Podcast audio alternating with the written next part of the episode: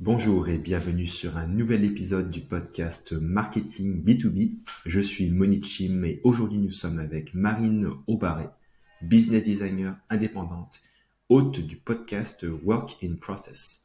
Marine, comment vas-tu? Hello Moni, merci pour ton invitation, ça va très bien et toi? Ça va très bien, merci beaucoup d'avoir accepté mon invitation. Je vais te laisser te présenter pour les gens de l'audience qui ne te connaissent pas encore. Avec plaisir. Alors moi, c'est Marine Aubary. Je suis business designer au service des entreprises qui veulent une croissance stratégique en bossant moins, mais mieux. Avec mes clients, on bosse sur leur organisation, leur process, les méthodes de management, l'expérience employée et des techniques de productivité pour simplifier leur quotidien et leur opérationnel dans leur business.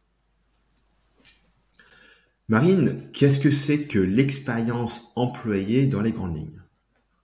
Alors l'expérience employée, ça résume ce que les salariés vont vivre, vont rencontrer et observer au cours de leur collaboration dans une entreprise. Ça peut être l'environnement de travail, le salaire, l'équilibre entre la vie pro, la vie perso, les outils de travail utilisés, etc. Tous ces éléments, ça rentre en compte dans l'expérience employée. Et on sait que hmm. bah, les entreprises investissent bien depuis longtemps dans l'expérience clients et elles reconnaissent de plus en plus que l'expérience employée, bah, c'est un de leurs plus grands atouts, un des éléments qui va faire la différence face à d'autres concurrents. Du coup, elles commencent tranquillement à investir dans ce domaine-là. En France, on a vu depuis le Covid, il y a eu beaucoup de changements au niveau de l'économie, au niveau de la société, même au niveau des façons de travailler. Et la façon dont les employés vivent leur travail est devenue plus importante que jamais. Malheureusement, hmm. à l'heure actuelle, il y a encore moins de 10% des entreprises en France qui investissent et qui bossent dans ce sens. Pourtant, on a vu hmm. naître plein plein de jobs qui sont liés à l'expérience employée. On a vu Chef Happiness Officer, Chef Freelance hmm. Officer, Office Manager, etc. Mais en fait, bah, tous ces jobs, ils sont insuffisants si t'as pas une vraie culture d'entreprise qui est conçue et surtout qui est appliquée pour favoriser l'expérience employée. Et du coup, euh, c'est quoi les, impacts de l'expérience employée sur le business? Alors, je vais en citer quatre principaux, il y en aura bien évidemment d'autres. Le premier, c'est au niveau de l'engagement. Donc, l'engagement, c'est par rapport à la productivité. Au plus vous allez avoir un engagement fort de vos employés, de vos collaborateurs, et au plus les gens seront motivés à travailler pour un projet, pour une mission. Le deuxième impact, c'est au niveau de la rétention plus l'expérience employée va être bonne tout au long de la collaboration, plus vous avez de chances de conserver les bons profils dans votre entreprise. Ce qui veut dire mm. moins de turnover puisque ben, on garde les personnes qui sont compétentes, qui sont performantes. Et du coup, ben, ça rejoint le troisième impact qui est l'impact financier, ce qui permet de mieux maîtriser les coûts. Quand on a une bonne expérience employée, notamment avec par exemple un bon onboarding, un bon accueil des personnes, grâce à des systèmes optimisés, ça va permettre à votre nouveau collaborateur d'être plus efficace, de se sentir vraiment immergé dans votre business plus hmm. rapidement. Du coup, le coût de mise en route de ce nouveau salarié, il va diminuer. Et les coûts de turnover qu'on a vu juste avant aussi.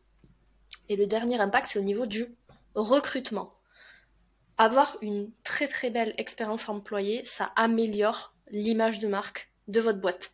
Ça va vous permettre hmm. donc de choisir un petit peu plus facilement les candidats et donc d'opter pour les meilleurs profils. Il faut savoir mmh. que la plupart des gens, maintenant, avant de candidater, de répondre à une offre d'emploi, ils vont faire des recherches sur Internet avec des sites comme par exemple Glassdoor pour avoir des avis sur la vie d'une entreprise. Proposer mmh. un bon salaire, ça suffit plus. Ouais, ouais. C'est super intéressant. En fait, ça démontre bien que l'expérience employée, c'est pas une dépense, c'est plutôt un investissement qui va derrière euh, avoir beaucoup d'impact positif euh, sur le business. Exactement. Euh, est-ce que, selon toi, il y a des liens entre l'expérience employée et l'expérience client? Alors je vais te répondre avec une statistique puisque j'aime bien les chiffres. Euh, il y a mhm. une étude qui est sortie il y a quelques années de ça qui dit que une augmentation de 2% du taux de satisfaction des employés entraîne une augmentation de 1% du taux de satisfaction des clients. Donc l'impact de l'expérience employée, elle est évidente sur la croissance de l'entreprise et sur l'image qu'elle va véhiculer. Et au final, si on y réfléchit bien, la démarche de création de ces expériences entre l'expérience client et l'expérience employé, elle est similaire à peu de choses près. On ah. passe par une écoute des besoins, on va chercher des solutions, les adapter s'il y, a besoin, on va faire des tests, des analyses et on fonctionne par itération. Au final, construire et travailler sa customer journée, donc son parcours client, c'est devenu un classique. Et vous pouvez utiliser la même méthode pour construire votre employee journée, donc votre parcours employé, et créer un parcours performant. Super intéressant. Je ne connaissais pas euh, cette euh, statistique. Super cool. Et ça, ça donne d'autant plus envie euh, d'aller s'intéresser à l'expérience employée du coup. Parce que c'est vrai qu'on parle toujours d'expérience client, mais je ne connaissais pas ce lien. Du coup, comment on fait pour mettre en place une bonne expérience employée dans son business? Alors, de façon très globale, c'est une question de stratégie. La stratégie, elle va consister en une, amélioration, bien évidemment, du cadre de travail, ça c'est la base, une évolution des services RH qui est déjà en train de se faire, comme on peut le voir euh, sur LinkedIn, pour les personnes qui sont sur LinkedIn, qui est beaucoup plus tournée vers euh, la, compréhension des gens, de leurs besoins, du bien-être au travail. Ça va être aussi, bah, par exemple, des événements de team building, pour renforcer la cohésion entre les membres d'une équipe. Mhm. Et surtout, au niveau global, ça va être retravailler, revoir les méthodes de management et intégrer les premiers concernés, donc les employés, dans la co-création de programmes RH. C'est-à-dire que les mhm. services RH ne sont plus là maintenant pour simplement euh, verser les salaires et euh, gérer les conflits quand il y a des conflits. Uh-huh. Soigner l'onboarding, c'est aussi hyper important. Ça, j'en ai parlé rapidement tout à l'heure. Mais un quart des collaborateurs qui arrivent dans une boîte, ils envisagent de la quitter dès le premier jour parce qu'ils ont eu un accueil défectueux, soit sur le plan humain, administratif, matériel ou plusieurs parfois. Ah ouais. Du coup, c'est assez, euh, assez impressionnant, un quart des collaborateurs. Donc, pour résoudre ce problème très rapidement et très simplement, on va dire, Mhm. Vous devez créer un vrai parcours guidé, un petit peu comme une chasse au trésor, qui va être documenté, qui va être surtout personnalisé par rapport aux personnes que vous allez recruter. Et vous, mhm. généralement, en entretien, on pose la question au candidat, pourquoi est-ce qu'on devrait vous recruter? La bonne question à se poser, ça serait, pourquoi est-ce que vous voudriez venir bosser chez nous? Et c'est à vous de leur donner des raisons de venir bosser chez vous. Puisque mhm. maintenant, les gens veulent du sens et ils veulent avoir le choix. Donc ça, c'était sur la partie globale. Et si t'es OK, euh, j'ai prévu un, petit speech autour du growth marketing appliqué à mhm. l'expérience employée. Est-ce que ça te tente ah bah, S'il te plaît, allons-y. Génial. Alors pour moi, l'expérience employée, c'est une cousine de la customer experience, donc de l'expérience client. Et on peut appliquer les mêmes principes euh, qu'on voit dans le growth si on construit intelligemment son tunnel. Donc il y a plusieurs phases. Euh, très exactement, il y en a six dans ce tunnel d'expérience employée. La première phase, c'est la phase attract, c'est la phase de recrutement.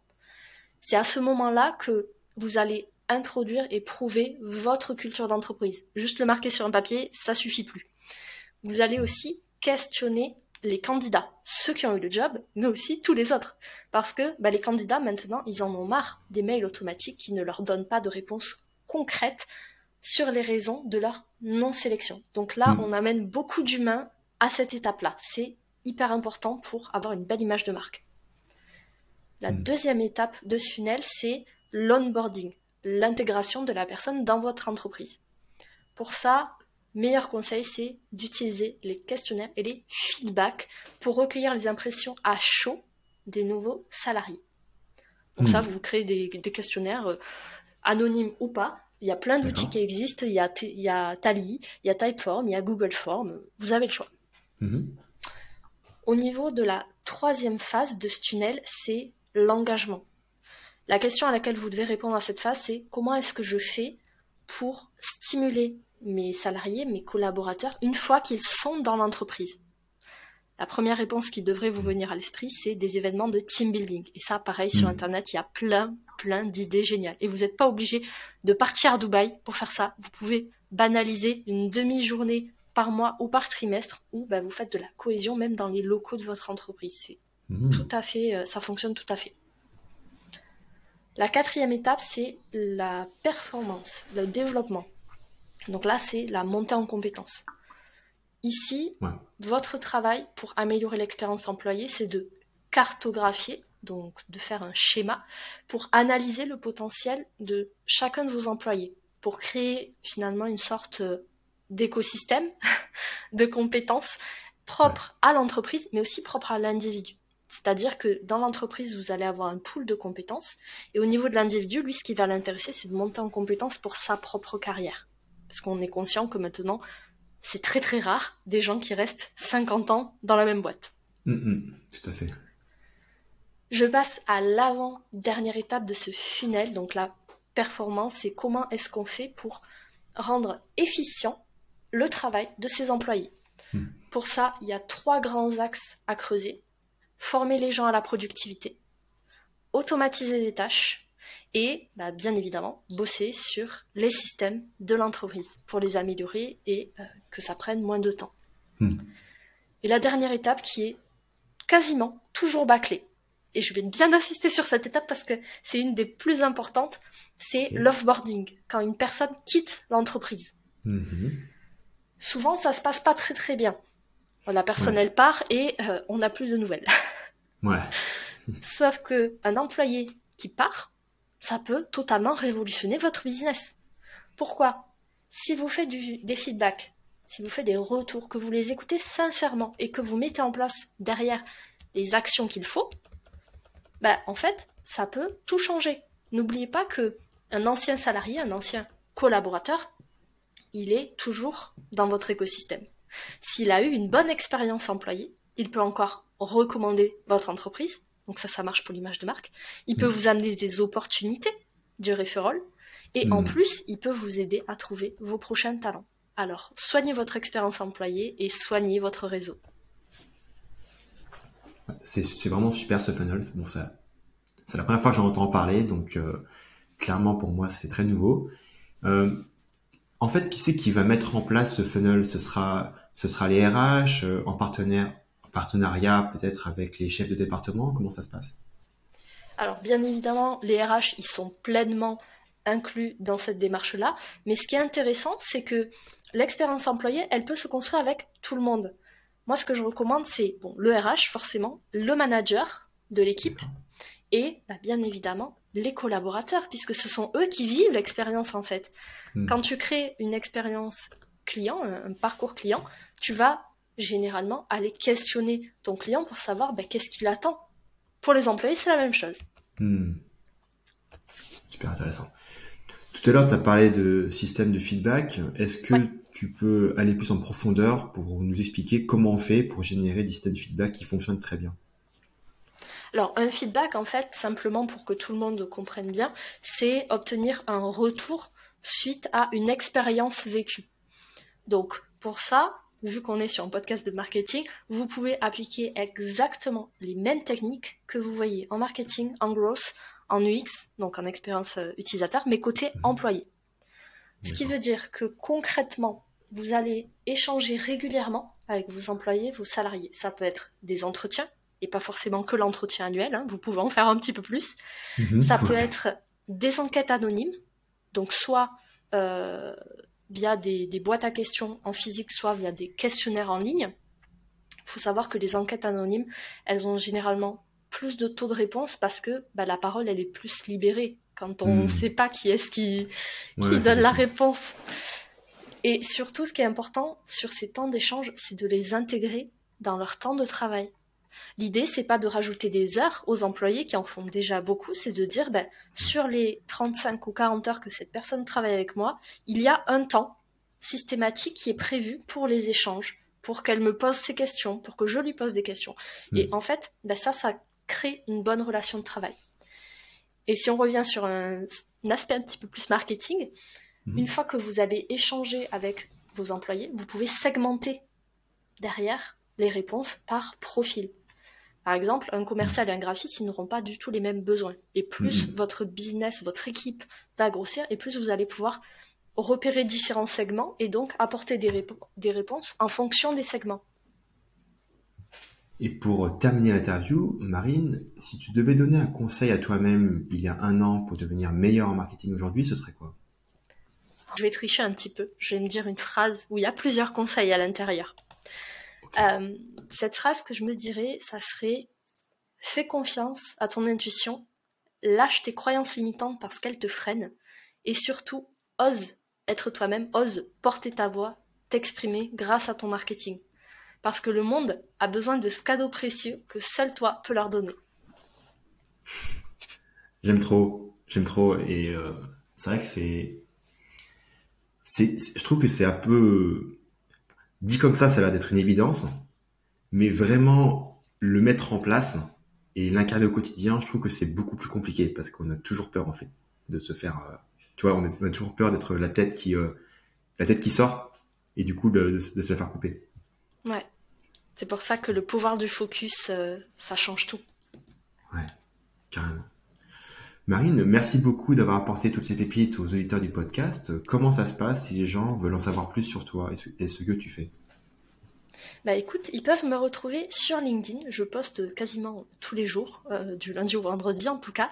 Euh, j'ai aussi mon podcast Work in Process, où dedans je parle expérience utilisateur, entrepreneuriat et productivité pour bosser moins mais mieux.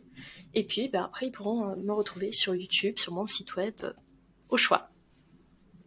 Excellent. Tout sera dans la description du podcast. Merci beaucoup Marine, à bientôt. Merci, au revoir.